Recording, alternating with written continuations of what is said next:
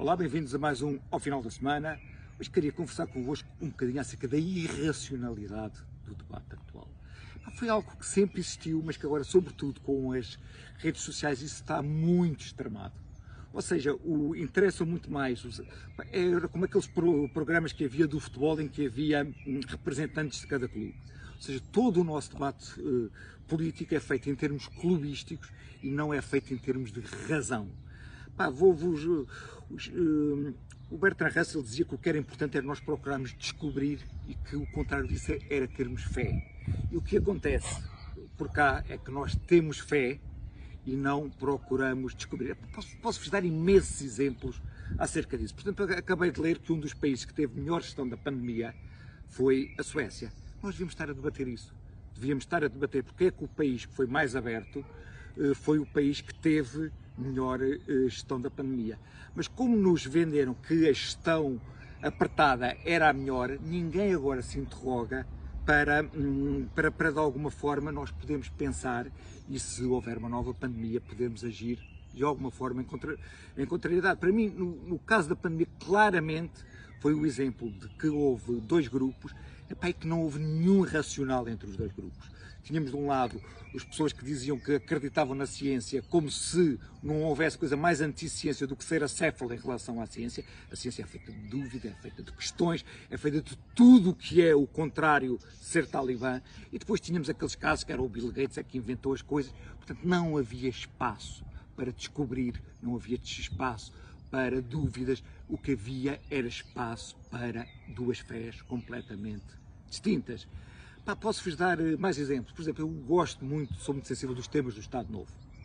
Pá, por exemplo, nos temas do Estado Novo, o que discutimos aqui é, são pessoas que acham que o que era preciso era um novo Salazar, como se fizesse sentido neste momento haver uma ditadura, e há pessoas que diabolizam eh, completamente Salazar.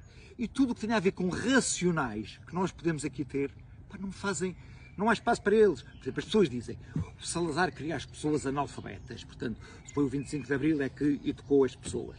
Eu digo, não, isso não é verdade, você tem aqui uma série estatística, então veja lá se há uma inflexão quando foi o 25 de Abril, ou sei lá, passados 4 anos do 25 de Abril, supondo que as, que as pessoas começavam a ser educadas nessa altura, se começou, se mudou a política ou se a política de uh, combate ao analfabetismo vinha atrás. Se eu consigo mostrar com números, que não foi o, Estado Novo, que ah, não, não foi a Revolução que mudou a, eh, a política de analfabetismo. Julgam que isso eh, adianta alguma coisa. As pessoas dizem, não, porque a minha tia era analfabeta ou, ou porque a minha avó era analfabeta. Ou seja, todos os debates são feitos no território da irracionalidade. e mesmo algumas pessoas que deviam saber pensar.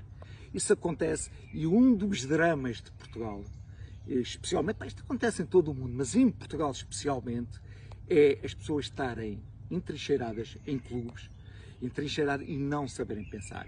Portugal será dos países que tem maior clubismo partidário, ou seja, a Inglaterra, também os Estados Unidos também, mas por razões especiais, é por serem círculos maioritários. Agora, em França, por exemplo, aquilo que eram os partidos, o que era o PS lá do sítio já desapareceu, o que era o Partido Comunista lá do sítio já desapareceu, e o que era o PSD do sítio já mais ou menos desapareceu ou seja, há alguma capacidade das pessoas porem em causa e das pessoas mudarem.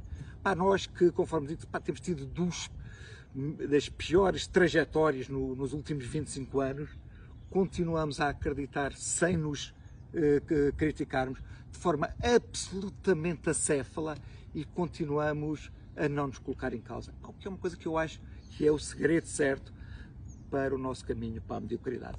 Eu acho que me estou a repetir um bocadinho nestes temas. Pá, mas eh, a mim são temas que me assustam porque não vejo a coisa mudar de forma alguma. Portanto, não vejo as pessoas serem mais críticas, não vejo as pessoas interrogarem-se, não vejo as pessoas verem isto funciona, isto não funciona. Pá, vejo é, é, é, as pessoas eh, terem a sua fé e serem cegas face à sua fé epá, e não terem um espírito crítico, que acho que é aquilo que é o melhor da vida, eh, do, do melhor da vida, né, a nível da vida intelectual, claro. Ok, era isto que eu queria falar convosco. Cá nos vemos para a semana. Até lá.